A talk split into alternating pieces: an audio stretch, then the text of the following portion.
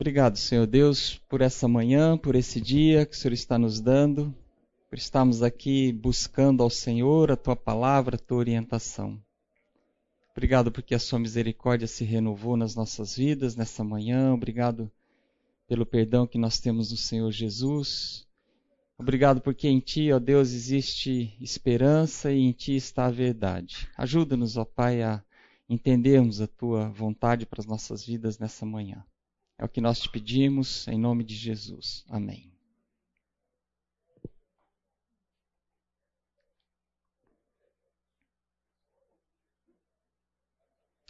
Talvez ao longo desses oito domingos a gente seja repetitivo aqui, mas é, eu tenho certeza que eu não vou estar dizendo nada de novo para vocês, mas a ideia é nós recordarmos coisas, assuntos que são importantes para as nossas vidas como casal. Hoje nós vamos falar sobre perdão. E é a graça é, da confissão e do perdão. Ontem eu e Elane estivemos num casamento, o filho de um, de um amigo nosso, mas a família não confessa o Senhor Jesus como Salvador da vida deles. E o contexto que eles estão, de jovens em São Paulo, a maioria fez USP ou Unicamp, um contexto de, de ateísmo mesmo. Né? E o casamento foi feito por um amigo do casal. E eles já moram juntos há alguns anos, resolveram oficializar isso através de um casamento, reunindo os amigos e familiares. A gente viu assim, com muita tristeza, o vazio que é a cerimônia, né? Então fala muito no amor, na, na perseverança deles eles se conheceram no carnaval e então eles passaram a quarta-feira de cinzas, venceram a quarta-feira de cinzas, algumas filosofias, algumas coisas assim que a gente ficou e a gente foi cada vez se entristecendo mais com a cerimônia, né? Porque em nenhum momento Deus foi citado, em nenhum momento. Chegou um momento que eles pediram que nós é, estendêssemos as mãos em direção ao casal e aí nós oramos, né? Silenciosamente pela salvação deles, pelo casamento deles. Mas era para transmitir para eles uma energia positiva, né? Para que o amor deles continuasse firme, que eles vivessem 50 anos juntos. Então, sem a proteção, sem o pedido, sem aquele vazio, né? Sem Deus. Então, a gente ficou muito triste. A festa estava bonita, música, comida boa. E muitas, muitos cristãos presentes lá né, na nossa mesa, conhecidos em comum, amigos em comum dele, né? mas a gente ficou com muita tristeza. Então a gente olha para esse assunto aqui. Que privilégio nós que um dia entendemos o amor de Deus, né? Um dia nós entendemos que Deus é o Criador, Ele é um Deus soberano, um Deus poderoso, tudo está debaixo do controle dele. Ele é um Deus perdoador, um Deus que salva, né, que reconcilia. E nós recebemos esse ministério, como nós vimos no domingo passado, né, o ministério da reconciliação. Então hoje nós vamos falar sobre isso. É, aquela passagem de João 8, 58, quando Jesus responde a, a, a uma pergunta, ele fala: Em verdade, em verdade eu vos digo, antes que Abraão existisse, eu sou. Né? Eles estavam questionando a Jesus a respeito de: Você não tem 50 anos e está falando sobre Abraão, né? Eu sou. Eu queria fazer uma pergunta para vocês. Jesus é o que para você e para o seu cônjuge?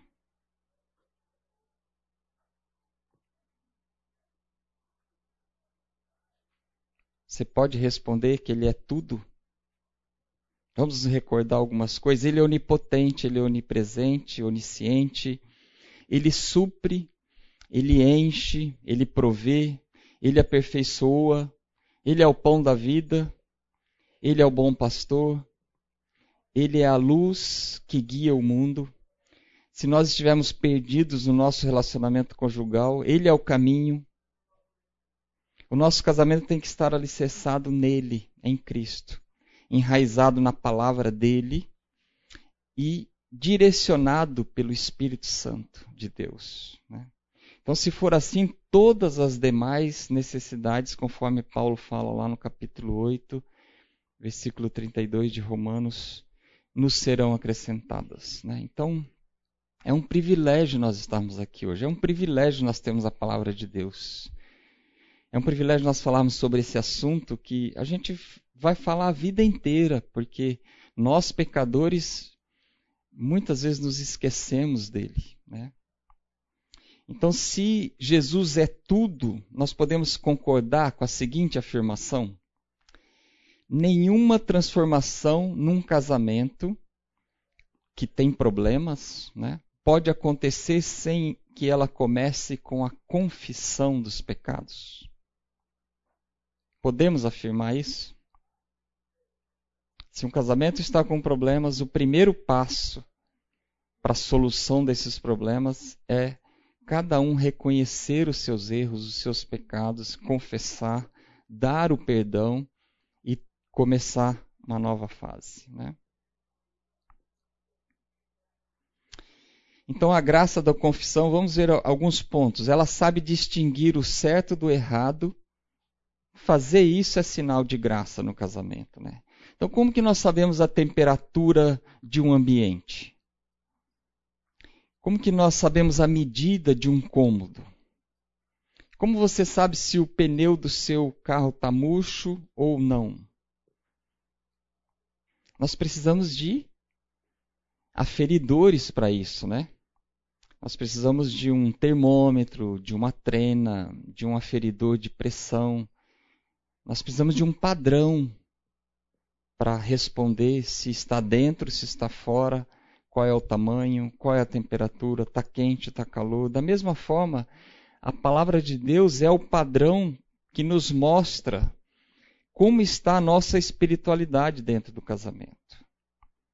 Nós temos olhado para a palavra de Deus, nós temos procurado saber qual o padrão de Deus em cada situação, qual que é o certo e qual que é o errado, porque distinguir o certo e o errado já é um primeiro pra, passo para viver um casamento na graça de Deus. Concordam? Se alguém quiser discordar, é, esclarecer, fazer alguma pergunta, dar algum exemplo, contribuir de alguma forma, é só levantar a mão e falar, tá bom? Entender o princípio do pecado inerente também é sinal de graça. Né? É, estamos atentos e conscientes do quão pecadores nós somos é sinal de graça. Né? É, Paulo fala no, no, capítulo 7 de Romanos, a partir do, do versículo 14 até o 25, ele fala sobre a lei espiritual que o mandamento é bom, que a lei nos mostrou o quanto nós estávamos, nós éramos escravos do pecado. E ele fala que eu sei que em mim, na minha carne, não habita bem nenhum. Pois o que quer, o, o querer o bem está em mim, não porém o, é, o fazê-lo, né? Porque não faço o bem que prefiro, mas o mal que não quero, esse faço. Mas se eu faço o que não quero, já não sou eu quem o faz, e sim o pecado que habita em mim. Então, ao querer fazer o bem, encontro a lei que o mal reside em mim, porque no tocante ao homem interior tenho prazer na lei de Deus. Mas vejo nos meus membros outra lei que, guerreando contra a lei da minha mente, me faz prisioneiro da lei do pecado que está nos meus membros. Desventurado homem que sou, quem me livrará do corpo desta morte? Graças a Deus por Jesus Cristo nosso Senhor, de maneira que eu de mim mesmo, com a mente, sou escravo da lei de Deus, mas segundo a carne, da lei do pecado. Então, é sinal de graça nós estamos sensíveis e sabendo que o pecado é inerente ao nosso dia, ao nosso casamento, a tudo que nós fazemos. Né? Ter uma consciência que funciona adequadamente é um sinal da graça. A gente normalmente brinca.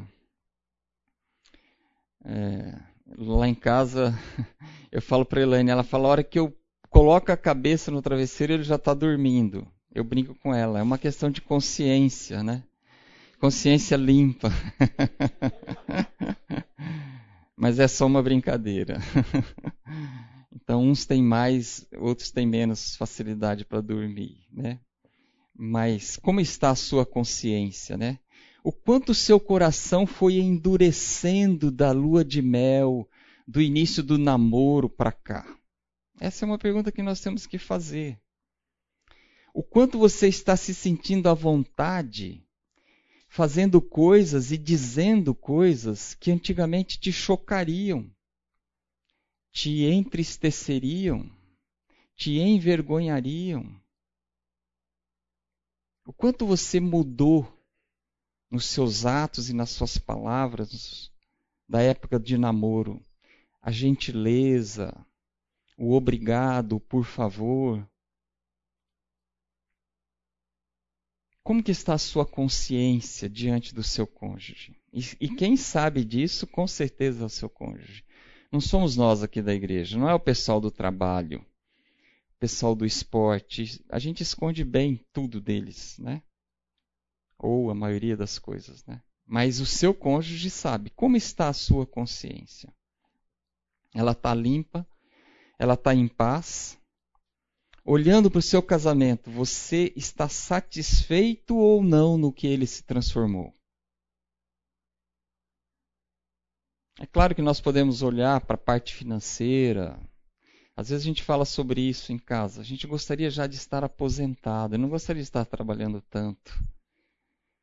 Mas ou faltou inteligência, trabalho não faltou, eu sempre levantei cedo e trabalhei. Ou faltou inteligência, ou faltou oportunidade, ou Deus está querendo ensinar alguma coisa que eu não estou entendendo. Ou, ou Deus está sendo bondoso com ela, né? É que eu trabalho de casa, então não resolve isso.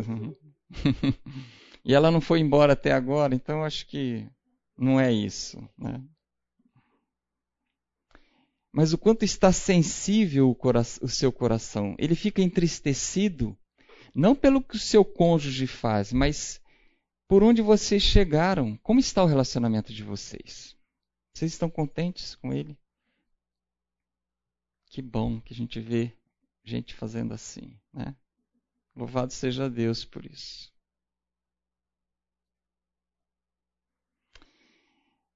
A gente olha para alguns casamentos e a gente vê que às vezes o marido massacrou a esposa ao longo dos anos.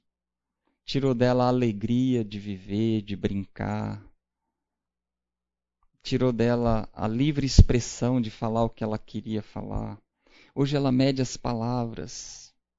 Ela é, é uma pessoa amargurada. A gente conhece um casal assim.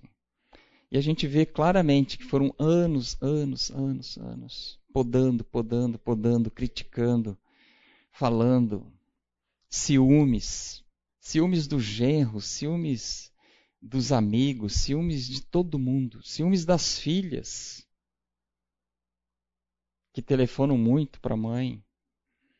Então isso foi massacrando essa esposa. Então olha, olhe para o seu casamento. Você tem feito alguma coisa parecida com isso? Ou vocês estão satisfeitos com o relacionamento de vocês?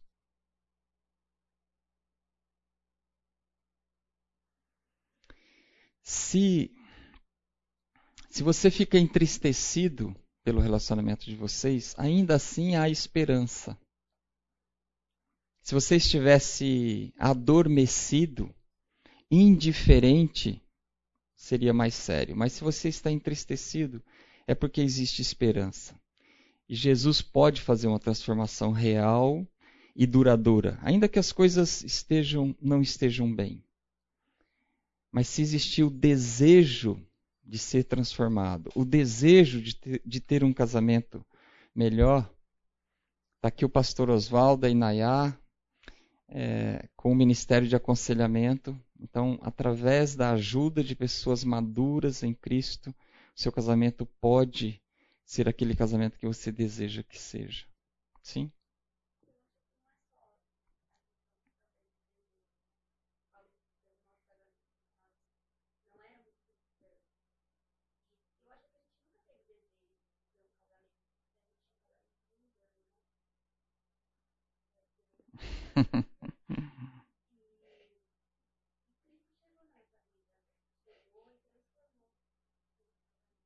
uhum. Tá chutando aí.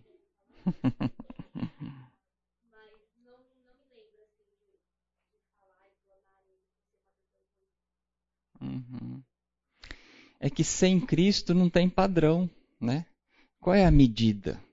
O quão nós podemos exigir um do outro se nenhum dos dois conhece o perdão de Cristo?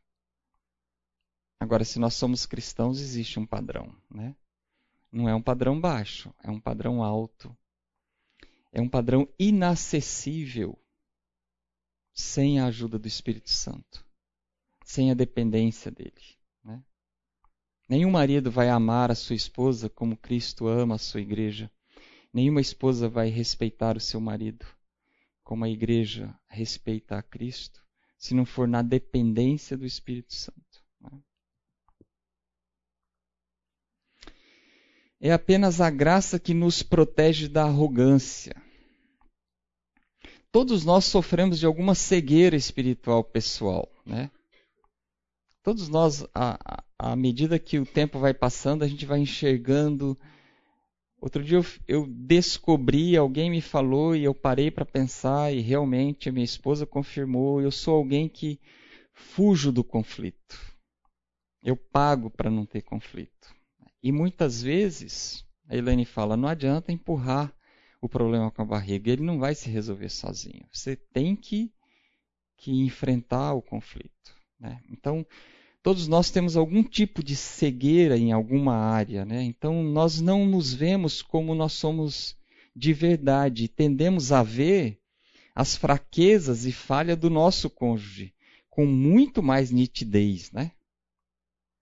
E nós começamos a acreditar que nós somos mais justos do que ele, e com isso nós podemos nos tornar arrogantes, juízes, e isso não vai resolver os problemas, isso vai agravar os problemas. Né? Uhum. Ou então 1 João 8, se dissermos que não temos pecado nenhum, a nós mesmos nos enganamos e a, e a verdade não está em nós.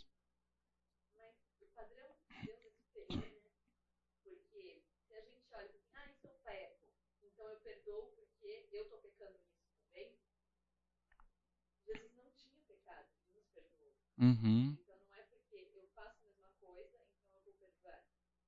Mas é porque Cristo me perdoou, então eu vou perdoar. Isso, a razão é essa.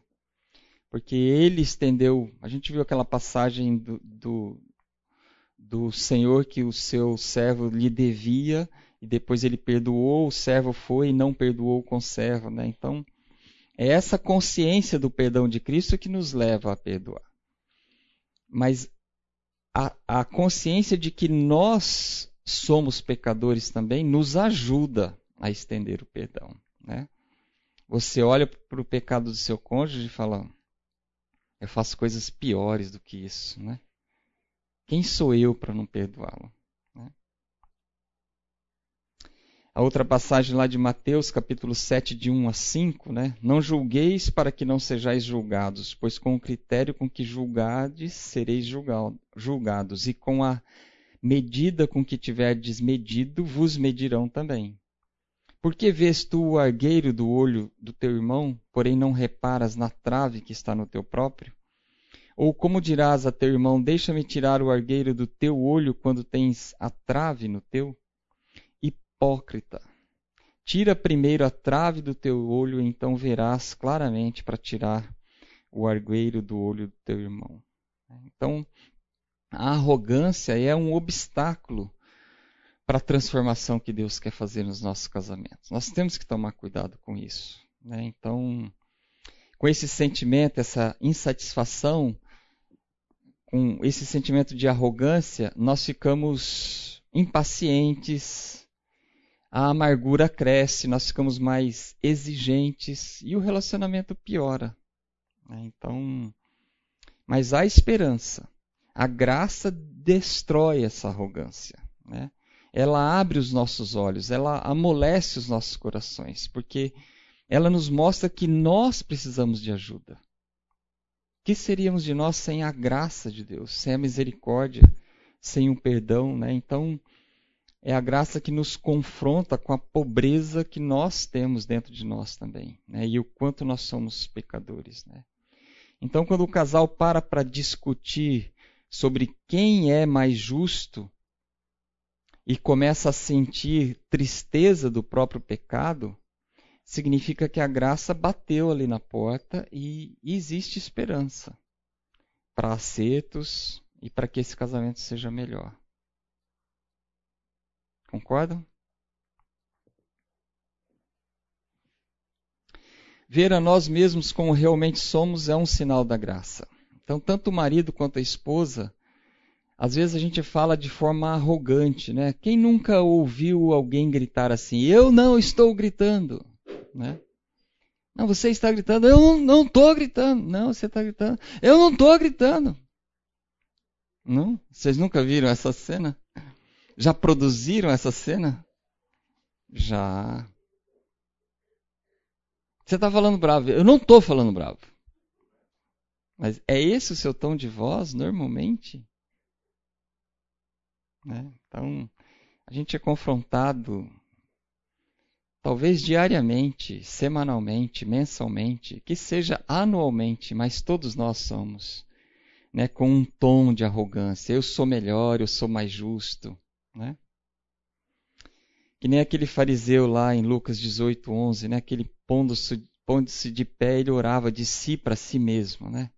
Ó oh Deus, graças te dou porque não sou como os demais homens, roubadores, injustos e adúlteros, nem ainda como esta publicana, Elaine, né? Opa, não. Nem ainda como este publicano. nós temos que tomar cuidado com isso, porque às vezes inconscientemente nós estamos fazendo essa oração.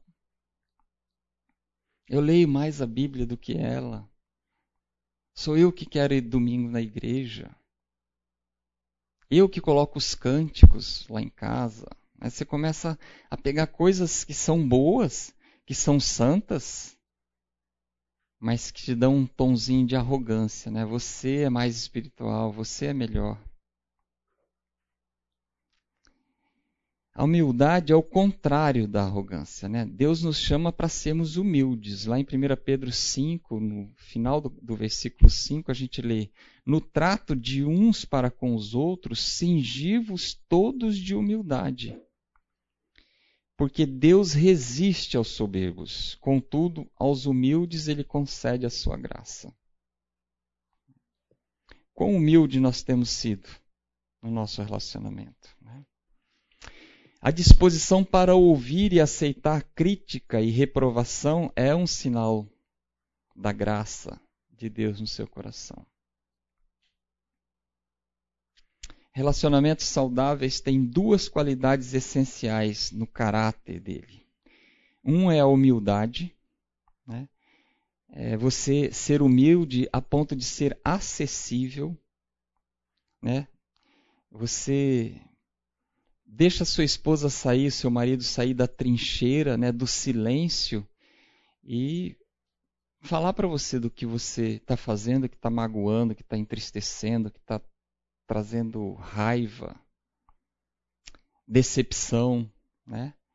É ser humilde a ponto de deixar ser acessível mesmo. Ser criticado. Você não está em nenhum pedestal que você não possa ser criticado. Né? Só existe um que é nota 10 e que nunca ninguém vai achar nele algum defeito, alguma culpa, algum pecado. Né?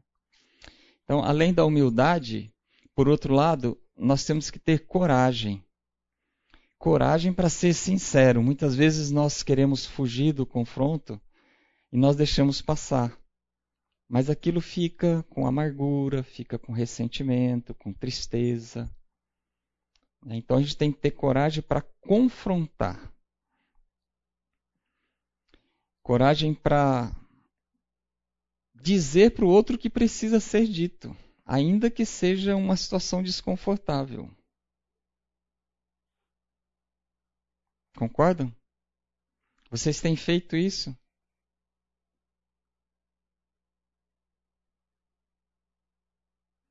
E qual que é o embasamento para nós fazermos isso? Nós não podemos ser arrogantes, nós temos que ser humildes, nós temos que ser corajosos.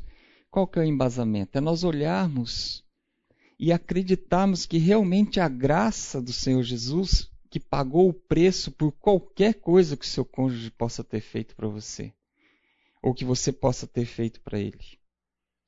Qualquer coisa que nós tenhamos que confessar um para o outro, já foi pago lá na cruz.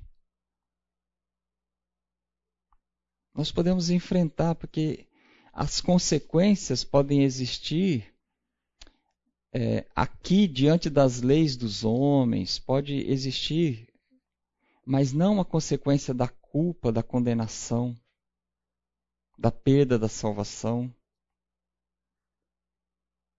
E isso só traz benefícios para o relacionamento. Porque o relacionamento passa a ser um relacionamento aberto, franco, sincero. Os dois têm liberdade de falar o que está sentindo. Muitas vezes a gente vai falar o que a gente está sentindo e a pessoa já entra na defensiva, né? E já fala, não, mas eu não fiz isso. É, eu não falei isso. Eu não tive a intenção disso. Tudo bem. Você pode achar que não fez, pode achar que não falou com esse tom, pode não ter tido a intenção, mas você magoou, você entristeceu.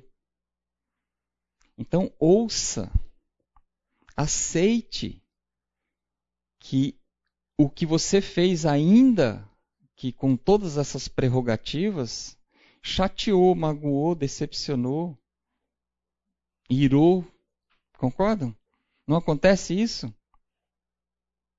Então nós temos que ter essa disposição para ouvir, aceitar a crítica, a reprovação e tratar isso, ainda que você não tenha tido a intenção de. Né? Alguma coisa até aqui?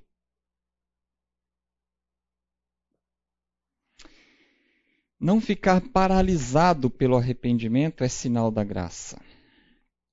Apocalipse 21, 5, a gente lê: Aquele que está sentado no trono disse: Eis que faço nova, novas todas as coisas.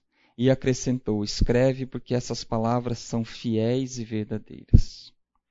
Eis que faço novas todas as coisas. Lá em 2 Coríntios 5,17, Paulo também escreveu: se alguém está em Cristo, é nova criatura. As coisas velhas já passaram, eis que tudo se fez novo. É. Então, quando, quando Jesus falou o Sermão do Monte ali, ele estava instituindo a sua igreja, uma nova aliança, né? um novo procedimento, praticamente impossível de ser vivido sem a dependência do Espírito Santo, que a igreja já tinha recebido. Né? Então, novo é a palavra-chave para aquilo que está, que Deus está querendo operar em você, no seu casamento. Novo é uma palavra bonita, não é? Você parece mais novo. Não, é que eu emagreci. um carro novo né, uma casa nova. É uma palavra bonita, novo, né? Não que velho seja uma palavra feia, mas novo é a, é a palavra-chave. Deus quer fazer do seu casamento um novo casamento, ainda que você ache, ache que ele é bom. Então, se nós olharmos para o passado, para os erros que nós já cometemos no nosso casamento, graça é não ficar preso e recordando esses erros. Né? Então, tudo que nós que nós cometemos de erros no passado não, não é uma coisa que está amaldiçoada, que nós vamos pagar eternamente por isso. A obra de Deus é de renovação. Ele enviou seu Filho na terra para transformar o nosso casamento, as nossas vidas, em alguma coisa muito melhor do que elas eram. Como eles têm dado esse testemunho aqui para gente. É tão gostoso de ver isso, né? Um casamento que não tinha Cristo e de repente um casamento agora com Cristo. Salta aos olhos. Talvez você já tenha casado, é o nosso caso, nós já nos casamos cristãos, né? Então talvez você não valorize tanto isso, né? É aquele pecador que que muito devia e que todos os seus pecados foram foram perdoados e ele aprontou muito. Então eu tenho certeza que tem alguns de vocês aqui que nem eu. Eu me converti já era adulto. Então eu olho para trás e tem muita coisa que eu sinto vergonha que eu fiz. E as pessoas ainda estão do meu lado, eu ainda convivo com elas.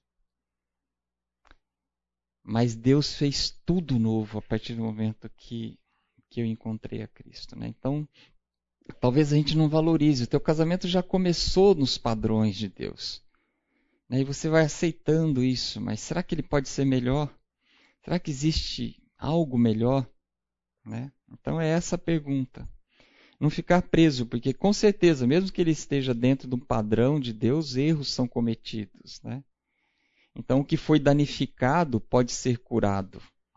As ervas daninhas, que no domingo que vem o pastor Oswaldo vai estar aqui com vocês, vai estar falando das ervas daninhas, né, elas, elas têm que ser arrancadas e extintas. Um novo caminho, um novo gramado pode ser, pode ser plantado. Né? Então, ao mesmo tempo que nós lidamos com arrependimento, nós podemos gozar do perdão e erguer-nos de uma nova maneira, abraçando essa, essa, esse privilégio de sermos filhos de Deus, né? Esse poder que existe na nossa vida, que é o poder da reconciliação. Né? Então, se tem alguém aí se lamentando e, e vivendo a culpa do passado, liberte-se disso. Graça é isso. É não ficar olhando para trás. É olhar para frente. é saber que podemos encarar as nossas falhas porque Cristo já afastou a nossa culpa e vergonha. Isso é um sinal de graça.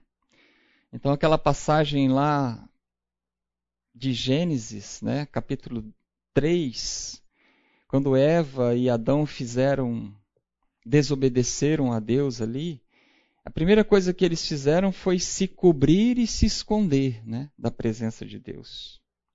Pela primeira vez eles sentiram vergonha e culpa, né? Diante de Deus. E jogar a culpa em outro, como eles fizeram ali, não trouxe paz para eles. Então, lidar com a nossa culpa e vergonha é isso que a Bíblia fala de Gênesis capítulo 3 até Apocalipse. ela está lidando com a nossa culpa, com o nosso pecado, com a nossa vergonha. Ela fala da redenção, do pagamento de uma dívida, de uma vergonha que a gente não precisa mais sentir, que o Senhor Jesus já foi pregado entre dois marginais no nosso lugar. Né?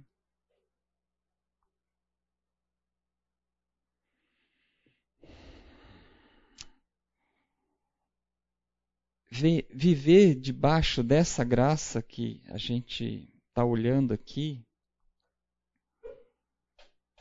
é viver sem ter nenhum motivo para se sentir culpado ou envergonhado. Porque o homem perfeito já fez isso por nós. Né? Então, hoje nós não precisamos ter medo de dizer: você estava certo, eu estou errado. É, ontem eu pisei na bola, é, mas eu prometo que eu vou tentar melhorar. Eu preciso da sua ajuda. Tem coisa que eu não vejo. Me mostra, me ajuda. Eu quero melhorar. Eu quero ser um marido melhor. Eu quero ser uma esposa melhor. E a pergunta que fica é: o teu casamento está sendo beneficiado diariamente pela liberdade da confissão, pela liberdade da confrontação, pelo exercício da reconciliação? Vocês estão vivendo isso? Como é que vocês estão hoje? Como é que vocês estavam ontem? Hoje devem ter acertado porque viriam para a igreja. Né? Mas como é que vocês estavam ontem, a segunda, a terça, a quarta?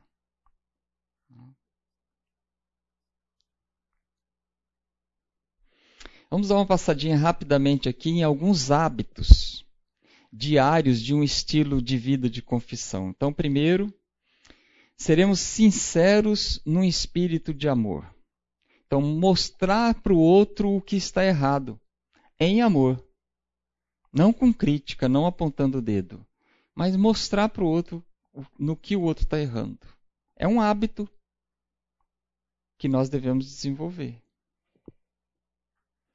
Seremos humildes quando nossas falhas forem expostas, aceitar que Deus ainda não completou a obra que ele um dia começou em nós, né? Lá em Filipenses 1:6, estou plenamente certo que aquele que começou a boa obra que aquele que começou boa obra em vós há de completá-la né?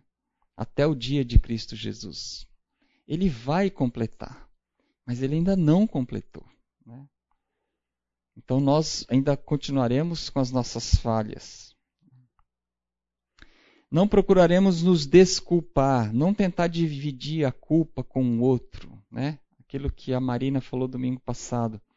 Ainda que você seja culpado de 5% do conflito, assuma os seus 5%. Né? Não, não tente transferir toda a culpa para o outro. Admitiremos erros sem demora. Efésios 4, 26. Né? Irai-vos e não pequeis, não se põe o sol sobre a vossa ira. Admita o seu erro, senta, acerta. Não precisa ficar fazendo listinha, né? Da próxima vez que a gente sentar, tem uma listinha para ser acertada. Faça isso imediatamente, não vai existir listinha.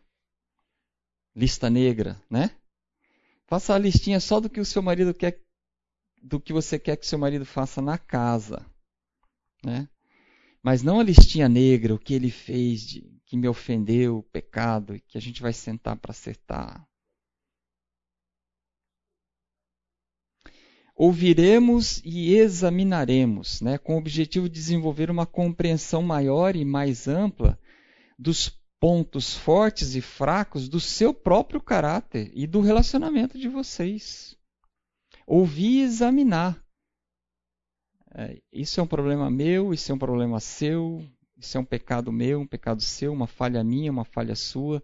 Como é que está o nosso relacionamento? Nosso casamento pode ser melhor com relação a isso, né? Às vezes a gente não sabe de algumas coisas que nós fazemos ou, ou de algumas coisas que nós fugimos e o cônjuge nos mostra. Né? Eu me lembro que logo que a gente se casou, a gente era padrinho de casamento de um amigo e nós demos carona para um outro casal padrinho de casamento também. Estávamos indo para o casamento. E no carro não sei se a Elaine se lembra, mas eu me lembro, foi muito marcante para mim. Eu não sabia que eu era daquele jeito. eu falei assim para o outro casal: depois do casamento, vamos comer uma pizza? Nós éramos padrinhos do casamento, tinha festa. Tinha uma mesa lá só para os padrinhos. Eu não queria ficar na festa. Então a Elaine, depois que a gente chegou em casa, ela falou: Mas o que foi que você fez? Você estava querendo tirá-los da festa? Você não ia ficar na festa do casamento do Tissuda? A gente falou de Jesus para ele. E eu não percebia que eu fazia isso. Eu não queria ir em nenhuma festa, nem de aniversário, nem de Natal, nem Ano Novo, nenhuma festa. eu não gostava de festa, porque eu fui criado num ambiente de festa, onde meu pai bebia, os melhores amigos dele, dele eram músicos, eu dormia embaixo das mesas, nos sofás, na casa dos outros. E meu pai bebia, depois na volta para casa, normalmente ele brigava com a minha mãe, ele batia o carro, ele dava tiro, ele brigava no trânsito. Então eu não gostava de festa, nunca gostei de festa. Então eu tenho aprendido a gostar de festa. Não consigo ainda dançar no casamento, né? Ontem eu fui chamado para dançar, mas ainda estou travado. Mas quem sabe, né? Enquanto eu ainda tiver joelho, eu consigo dançar.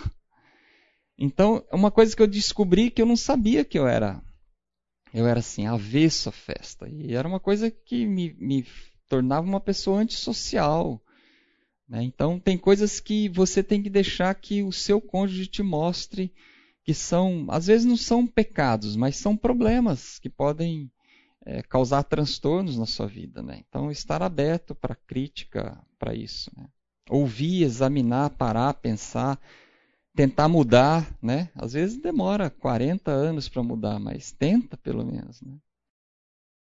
Bom, Continuando aqui então com os hábitos diários de um estilo de vida de confissão. Aceitaremos a confissão num espírito de encorajamento, sem julgar o outro, né? sem querer devolver a mágoa ou a tristeza. É a bondade de Deus e a sua graça que nos encoraja ao arrependimento e à confissão. Então nós não devemos ser aquela pessoa que vai bloquear, quebrar isso. Se o seu cônjuge é, tem a humildade de vir confessar pecados para você, você deve aceitar isso com o mesmo espírito que Deus aceita os nossos pecados e as nossas confissões, né? Com encorajamento, né? Em 2 Coríntios 2, 7, a gente lê: De modo que deveis, pelo contrário, perdoar-lhe e confortá-lo, para que não seja o mesmo consumido por excessiva tristeza. 2 Coríntios 2,7. Então, ter esse espírito de perdão e de conforto e de encorajamento. Né? O sétimo hábito, seremos pacientes, perseverantes e carinhosos diante do erro. Deus não prometeu que essa vida de esse estilo de vida de confissão de pecado seria alguma coisa confortável, né? divertida. Existe luta para isso. Uma luta entre a nossa carne e o nosso espírito. Né? Então nós temos que ter o desejo e a perseverança de querer ser usado por Deus na vida do outro. Né? Então não é uma coisa que vai ser fácil ter esse hábito. Ser paciente, perseverante, carinhoso, né, diante de uma confissão de alguma coisa que te machucou. Né? Não voltaremos para o passado, né? mesmo em momentos de dor, de raiva, não trazer o assunto de novo, um assunto que já foi resolvido, ainda que ele não tenha sido esquecido. Né? Deus se esquece dos nossos pecados. Mas às vezes nós passamos uma vida inteira com o pecado que o outro cometeu contra a gente na nossa mente. Nós não nos esquecemos. Mas pode chegar um momento que aquele pecado não traz mais nenhuma emoção, né? nem raiva, nem dor, nem tristeza, nem ira. Então, é, essa semana nós estávamos falando com alguns homens sobre o adultério, né? E a gente estava olhando lá para Provérbios e vendo que o adultério é no início ele é doce como mel, né? Mas no final ele é amargo como fel. E é uma, é uma desgraça que vai te acompanhar até o resto da sua vida, até o fim da sua vida. Então, nenhuma esposa, nenhum esposo que o outro traiu vai se esquecer disso, né? Então, a gente já viu casos de anos depois, tudo resolvido, o casal está bem, de repente, não sei se eu comentei com vocês, né, voa alguma coisa na direção dele, leva um soco na boca do estômago, uma palavra ríspida, porque vem à mente do ofendido aquilo que ele sofreu, né? Então, tem que ter compreensão com relação a isso. Até que a graça de Deus vai fazer com que venha à mente aquela ofensa, mas não gera mais aquele estresse, aquela adrenalina, aquela tristeza, dor, raiva que, que gerava antes, né? Então, e, e, e quando vier, não trazer de novo aquilo para ser discutido. Já foi discutido, já foi perdoado. Né? É um hábito que nós temos que tentar é, colocar no, no, no, nosso dia a dia. Né? E depositaremos a nossa confiança em Cristo. Então, eu, eu gosto muito desse hábito aqui, depositar a nossa confiança em Cristo. Eu acho que ele resume todos os outros. Né? Quando a sombra da cruz de de Cristo cai sobre o nosso casamento, tudo é diferente. Né? Nós não temos mais medo de se olhar no espelho e vermos o quanto nós somos pecadores. É, o pecado do outro não nos surpreende mais. As nossas expectativas não estão mais lá em cima, os nossos desejos, sonhos a ser realizados que nós sabemos que não é o outro que vai nos fazer feliz. Então, o pecado não nos surpreende, porque nós somos pecadores e sabemos que somos casados com outro pecador.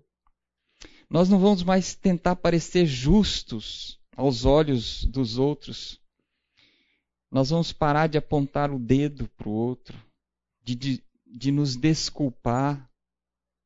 Né? Nós vamos queimar todos os registros de erros e vamos resolver é, rapidamente todos os problemas. Então é um resumo.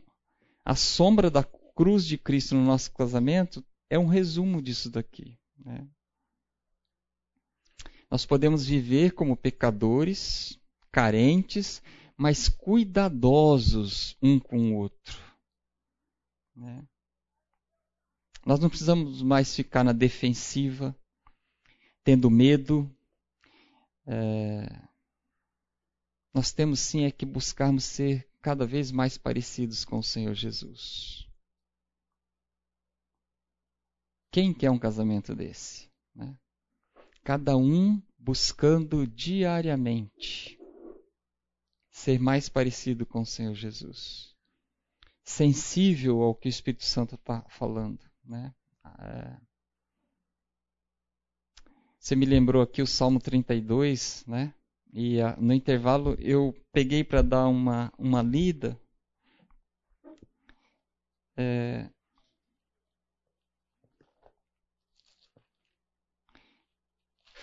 A situação diferente do início do salmo, quando ele fala Bem-aventurado aquele cuja iniquidade é perdoada, cujo pecado é coberto. Bem-aventurado o homem a quem o Senhor não atribui iniquidade, em cujo espírito não há dolo. Quando calei os meus pecados, envelheceram os meus ossos pelos meus constantes gemidos todo dia, porque a tua mão pesava dia e noite sobre mim, e o meu vigor se tornou em sequidão de estio. Mas mais para o final, é, o salmista escreve assim: Tu és o meu esconderijo, tu me preservas da tribulação e me cercas de alegres cantos de livramento. Instruir-te-ei e te ensinarei o caminho que deves seguir, e sob as minhas vistas te darei conselho. Que Deus é esse, né? Que no momento que você confessa os seus pecados, ele te instrui, ele te mostra o caminho. A palavra dele é luz para o nosso caminho. Né? Então, quem não quer esse casamento, né? onde os dois buscam isso? Então, que no final desses oito encontros nós estejamos mais decididos a isso, né? a ter esses hábitos, ter esse estilo de vida de confissão. E se não quisermos ir cancelando essas dívidas, ir acertando toda vez que surge a seta, toda vez que surge a seta? Se nós não quisermos fazer isso? Não, eu não estou preparado para isso, eu não sou tão espiritual assim. nós temos que olhar e ver quais serão as consequências se não quisermos fazer isso. Porque o ímpio, aquele que não conhece o perdão de Cristo, ele não sabe. Ele não conhece, ele nunca experimentou os benefícios de uma vida com Cristo, de uma vida de paz, de uma vida de perdão. Né?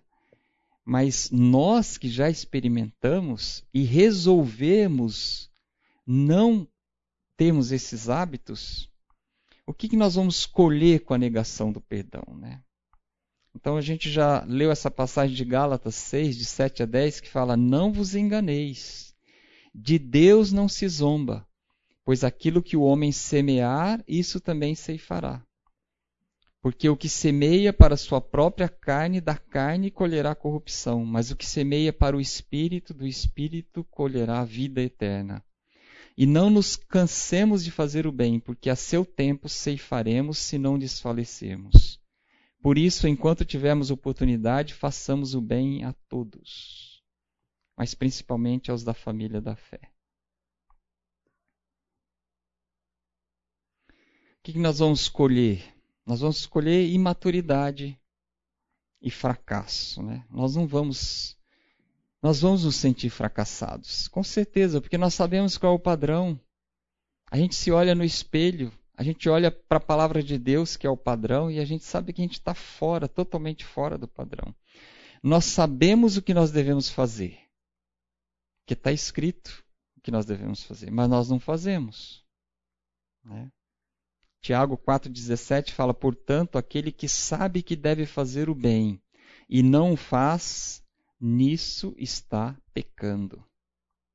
Então, se nós decidirmos é, não ter esses hábitos de confissão, de reconciliação, de exercício de dar e receber o perdão, nós vamos sempre ser imaturos e nos, e nos sentiremos sempre fracassados.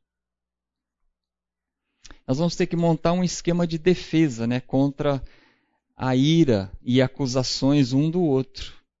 Vamos estar sempre na defensiva. Acaba aquela comunhão, aquele dar risada dos erros, né? fazer piadinha dos fracassos. Né? Acaba isso. Fica sempre um armado contra o outro. Né?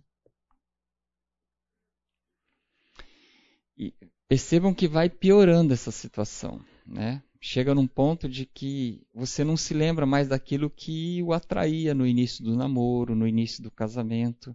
Vocês vão se afastando e a discórdia vai sendo desenvolvida e começa a nutrir, às vezes, aversão um pelo outro. Um está no quarto, o outro vai para a sala, o outro vai para a sala, o outro vai para a cozinha. Está na cozinha, vai para a varanda. Né? Então, com essa pandemia, piorou muito isso. Né? O casal não suporta estar perto um do outro. Um irrita o outro. Né?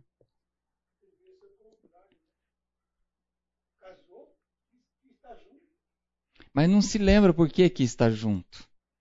Entendeu? Não se lembra mais. Porque fracassou no objetivo, né? Ou então tinha um objetivo errado, né? De ser feliz e não de fazer o outro feliz, né? Sentir-se sobrecarregado. Você vai ter que se, amar, se armar, se defender diariamente dos, dos ataques, e isso é algo cansativo, isso cansa. Você fica sempre preparado. Sempre vão ser as mesmas ofensas, as mesmas, as mesmas acusações, as mesmas críticas. Percebem a diferença de um casamento que tem como hábito a confissão diária e de um casamento que se recusa a fazer isso? Vai afundando, vai afundando, vai afundando. Às vezes o casal começa a sentir, ou um ou outro, sentir inveja de outros casais. Começa a se comparar com outros casais. E isso pode trazer uma série de problemas. A gente já viu isso acontecer numa reunião de coinonia.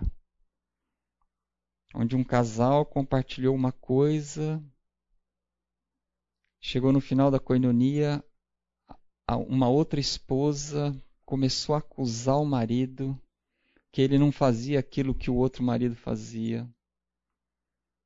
Eles nunca mais voltaram para a coinonia. Eles eram descrentes. Eles não sabiam que era o perdão de Cristo. Então, se comparar com outro casal é a pior coisa que a gente pode fazer. Se comparar com outra pessoa, ou você vai se sentir orgulhoso, soberbo, arrogante porque você é melhor, ou você vai se sentir humilhado, fracassado porque você é pior. Então, nós somos pessoas únicas. Nós somos pessoas amadas, escolhidas, justificadas, santificadas pelo mesmo Deus, mas somos únicos e diferentes. Oi.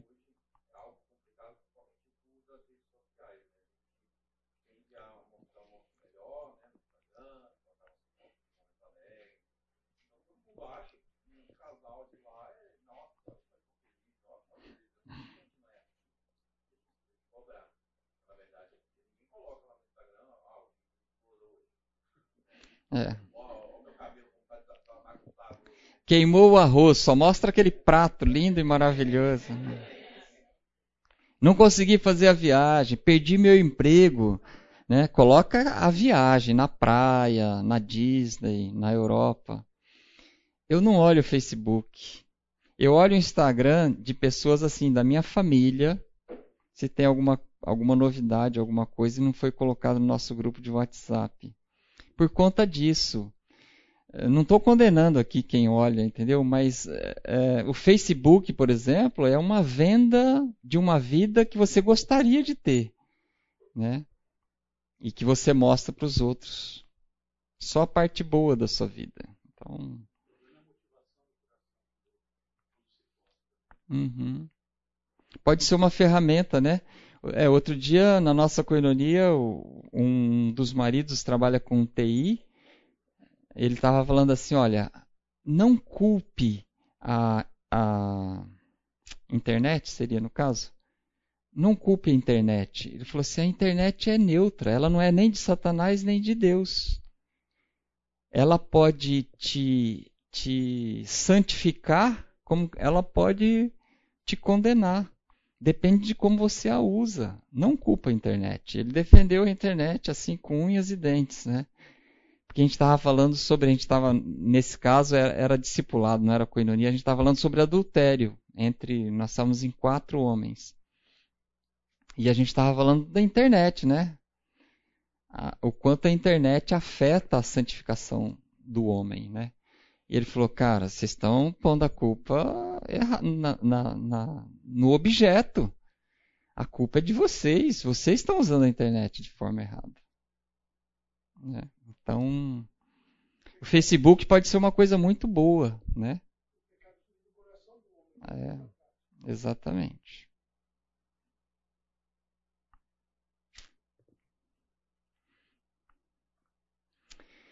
Fantasias de fuga. O cônjuge se vê como vítima diária dos pecados do outro e não consegue imaginar que o outro vai mudar. Então ele pode começar a nutrir pensamentos nessa área. E já vimos caso no último mês eu ouvi de uma esposa que foi embora de casa, largou o marido e os filhos. Não sei porquê, não quis saber, não sei quem é. Infelizmente, da nossa igreja. Então, às vezes, não perdoa uma coisa aqui, não acerta ali, vai, vai deixando, vai deixando, vai deixando, não faz o que é certo, né? E chega um ponto, às vezes, de não aguentar e ir embora. Às vezes não é nem culpa de quem ficou, às vezes por um acontecimento externo. Morreu alguém da família, está sentindo muito, um momento de estresse, traz isso para dentro de casa e dentro de casa, no relacionamento com o marido, não tem base, não tem suporte, não tem a rocha que é o Senhor Jesus para o outro ajudar essa pessoa, ela entra em parafuso e por conta de um problema, de uma circunstância externa, ela pode até abandonar o seu lar. É um outro caso que aconteceu.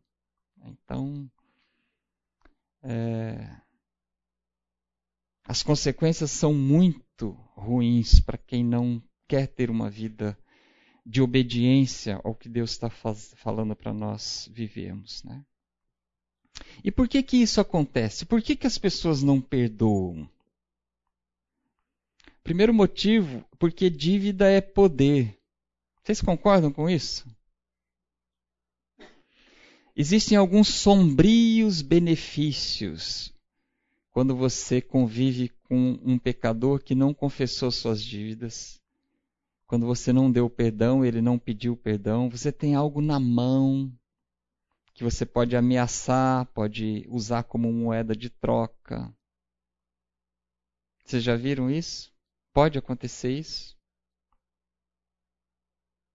Você ter alguma coisa contra o outro é poder, é conhecimento. E o outro fica na tua mão. Tão triste isso, não é? Não é esse o padrão de Deus para nós, mas existe. Dívida é direito, né? Após tudo que eu já tive que aturar de você, eu não tenho direito de. Ele é um bom marido, né? Mas nessa área ele de vez em quando pula cerca, mas ele é um bom pai, ele é um bom marido, sustenta a família. Mas nessa área ele fracassa. Na área de bebida, na área de braveza, ele é de família italiana, espanhola, ele é muito bravo, né? Justifica a nacionalidade, justifica o pecado pela nacionalidade, né? Falta domínio próprio, não é porque é espanhol ou italiano, né? Então, às vezes você é, ter na mão a dívida do outro te dá o direito de você cometer os seus pecados. Né? Então, esse é um caminho que só leva ao fracasso do casamento. Né? E a dívida nos coloca no lugar de Deus.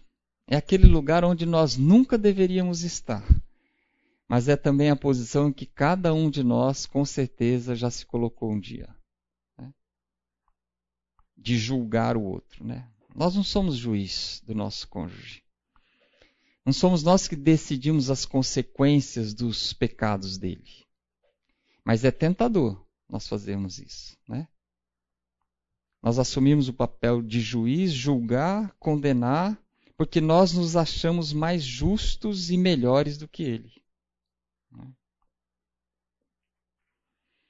Com certeza, o perdão é um método muito melhor para nós resolvermos os nossos problemas. É a única forma de proteger o amor, reforçar a união que nós estamos construindo com a outra pessoa, de restaurar a esperança, restaurar a confiança, não se tornar refém do passado, com culpa, se sentindo fracassado.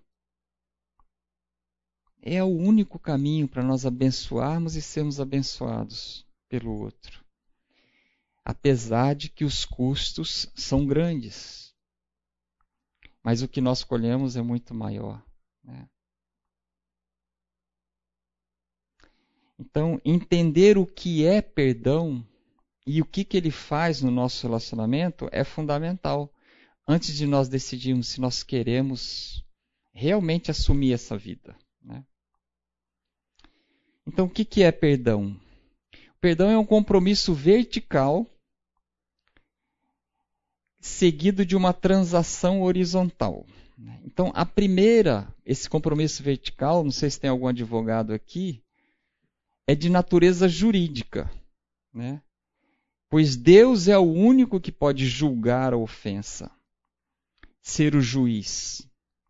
Então, nós não conseguimos é, fazer nada com relação ao perdão, o perdoar o outro com relação a Deus. É uma coisa entre essa pessoa e Deus. Concordam? Então, às vezes o, o, o marido ou a esposa tem alguns pecados que o outro vê, falhas, é, falta de perseverança, é, maus hábitos que o outro vê, mas não pode fazer nada. Falta de disciplina, resiliência. Né? O outro vê e não pode fazer nada, porque é uma coisa entre você e Deus. Né? Mas com relação ao relacionamento é, horizontal, depende de nós. Então, nós podemos receber o perdão e nós podemos estender o perdão para outra pessoa. Né?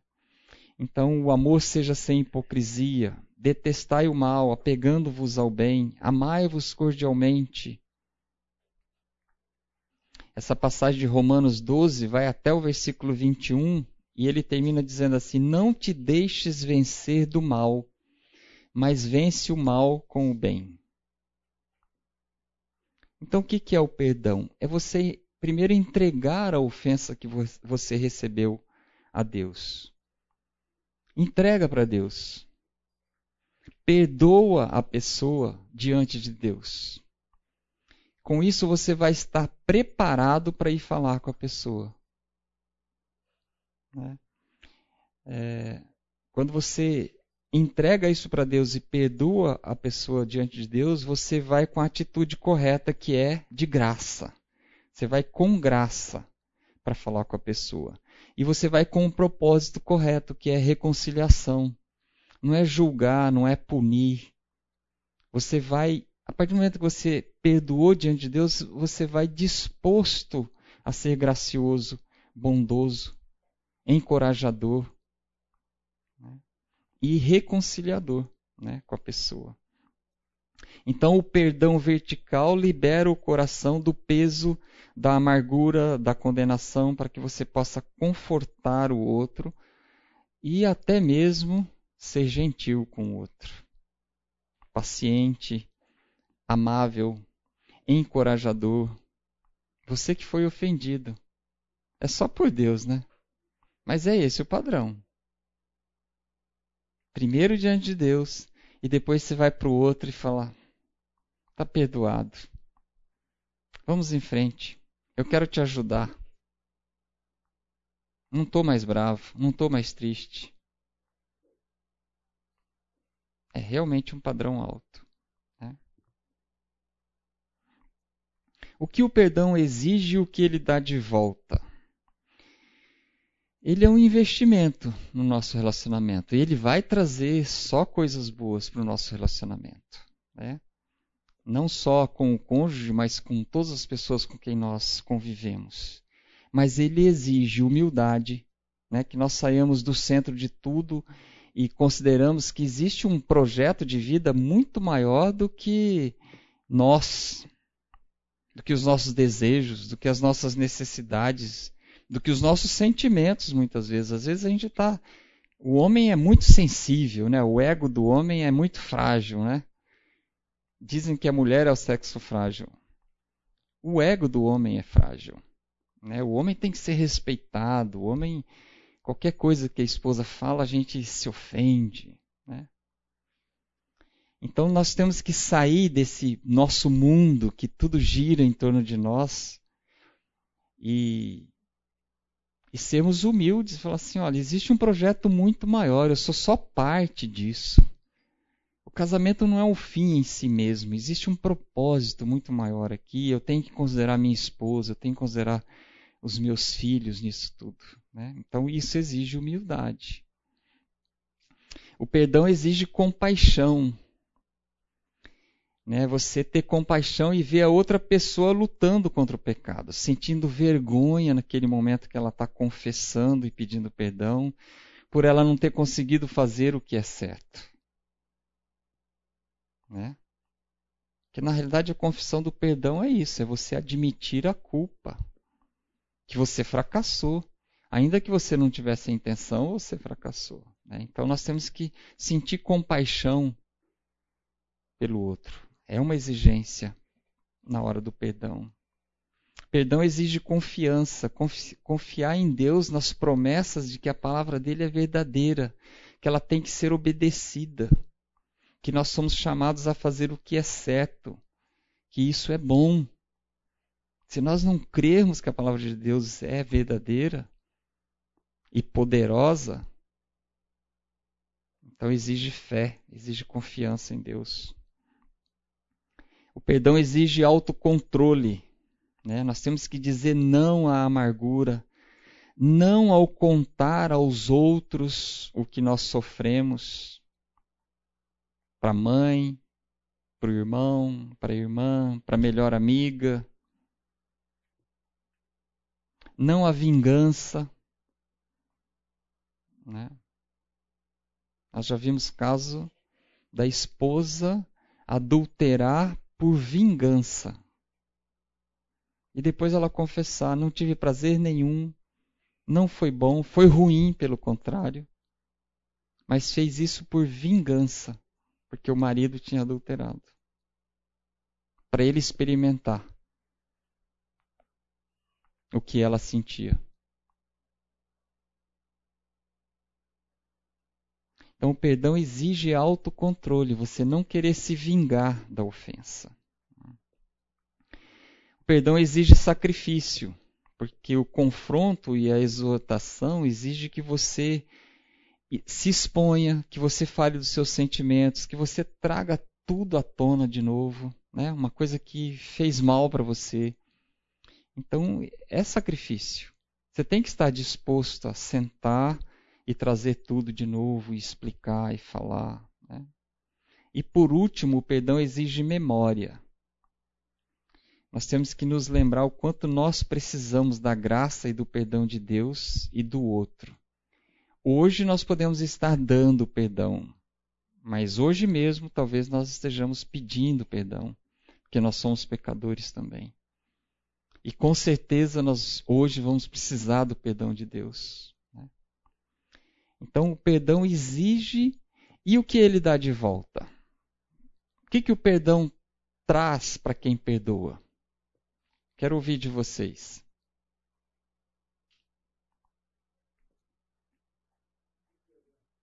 Liberdade. Quem falou? Liberdade. Tira um peso dos ombros, né? Não está mais comigo. Eu já entreguei para Deus, já te perdoei eu estou livre. Muitas vezes, 20 anos depois de uma ofensa, a pessoa que ofendeu, tem uma, um ditado que diz: o que deve, esquece. Né? O que tem que receber, não esquece. Então, 20 anos depois, o que ofendeu tá, não tem gastrite, não tem úlcera, tá?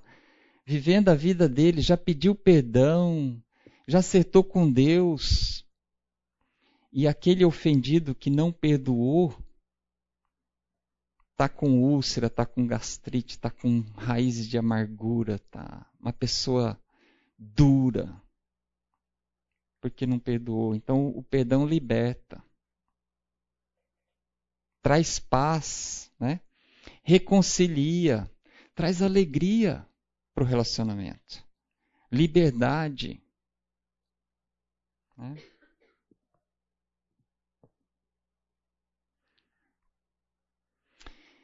Esse hábito do perdão estimula o afeto, o apreço, a amizade. Nós deixamos de ver o nosso cônjuge como o nosso inimigo. É, exercitar o perdão produz paciência, paz, descanso, porque nós procuramos fazer aquilo que Deus quer que nós façamos e nós sabemos que devemos fazer apesar de pecadores, a reconciliação vai fazer do nosso casamento um relacionamento muito mais forte do que se ela não estiver presente.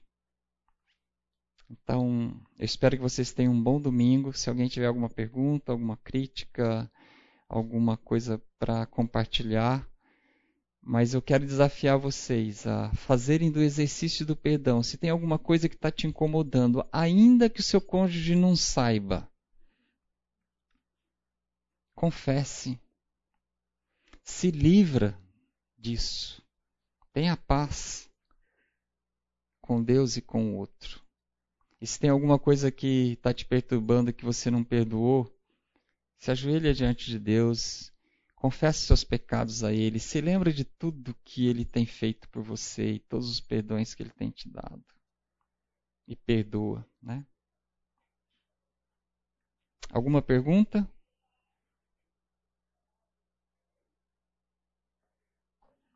Vamos orar. Obrigado, Senhor Deus, porque em Cristo nós somos perdoados. Obrigado porque em Cristo nós somos santificados, justificados. Um dia seremos glorificados, ó Pai, e habitaremos com o Senhor para sempre. Ó Deus, obrigado porque nós temos a oportunidade de experimentar isso aqui na terra, obedecendo a tua palavra. Como nós vimos aqui, Senhor, o Senhor sabe que não é fácil. Nós somos pecadores, orgulhosos, mas queremos clamar pela tua misericórdia, pela tua graça, que o Senhor nos ajude a estendermos ao outro, ó Pai, o que um dia o Senhor nos deu, sem nenhuma exigência, a aceitarmos o outro como um dia o Senhor nos aceitou. Faça do nosso dia, da nossa semana, da nossa vida, ó Deus, uma vida que te agrade e que mostre às pessoas com quem nós convivemos, ó Pai, que o Senhor é um Deus maravilhoso e que vale a pena andar contigo. É o nosso pedido, em nome de Jesus. Amém.